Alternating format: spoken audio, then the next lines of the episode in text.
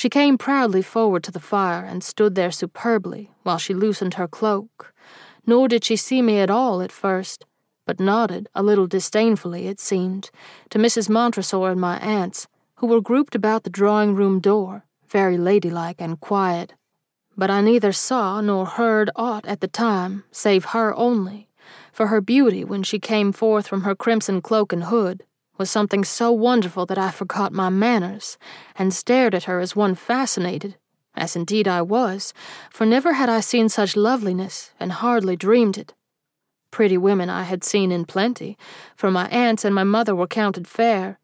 but my uncle's wife was as little like to them as a sunset glow to pale moonshine or a crimson rose to white daylilies.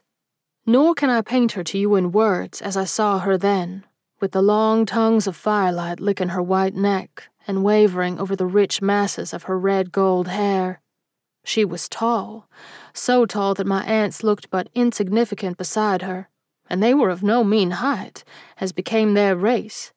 Yet no queen could have carried herself more royally, and all the passion and fire of her foreign nature burned in her splendid eyes, that might have been dark or light, for aught that I could ever tell but which seemed always like pools of warm flame, now tender, now fierce. Her skin was like a delicate white rose leaf, and when she spoke, I told my foolish self that never had I heard music before, nor do I ever again think to hear a voice so sweet, so liquid, as that which rippled over her ripe lips. I had often in my own mind pictured this, my first meeting with Alicia, now in one way, now in another, but never had I dreamed of her speaking to me at all, so that it came to me as a great surprise when she turned and, holding out her lovely hands, said very graciously, And is this the little Beatrice? I have heard much of you. Come, kiss me, child. And I went, despite my Aunt Elizabeth's black frown, for the glamour of her loveliness was upon me, and I no longer wondered that my Uncle Hugh should have loved her.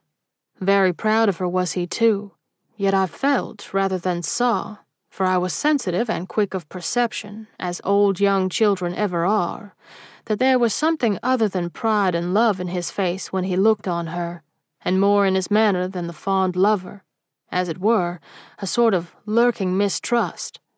Nor could I think, though to me the thought seemed as treason, that she loved her husband overmuch, for she seemed half condescending and half disdainful to him Yet one thought not of this in her presence, but only remembered it when she had gone. When she went out, it seemed to me that nothing was left, so I crept lonesomely away to the wing hall and sat down by a window to dream of her, and she filled my thoughts so fully that it was no surprise when I raised my eyes and saw her coming down the hall alone, her bright head shining against the dark old walls. When she paused by me, and asked me lightly of what I was dreaming, since I had such a sober face. I answered her truly that it was of her, whereat she laughed, as one not ill pleased, and said half mockingly, Waste not your thoughts so, little Beatrice, but come with me, child, if you will, for I have taken a strange fancy to your solemn eyes. Perchance the warmth of your young life may thaw out the ice that has frozen around my heart ever since I came among these cold Montresors and though I understood not her meaning, I went, glad to see the Red Room once more. So she made me sit down and talk to her, which I did, for shyness was no failing of mine, and she asked me many questions, and some that I thought she should not have asked,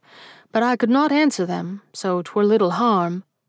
After that, I spent a part of every day with her in the Red Room, and my Uncle Hugh was there often, and he would kiss her and praise her loveliness, not heeding my presence, for I was but a child. Yet it ever seemed to me that she endured rather than welcomed his caresses, and at times the ever burning flame in her eyes glowed so luridly that a chill dread would creep over me, and I would remember what my Aunt Elizabeth had said, she being a bitter tongued woman, though kind at heart, that this strange creature would bring on us all some evil fortune yet.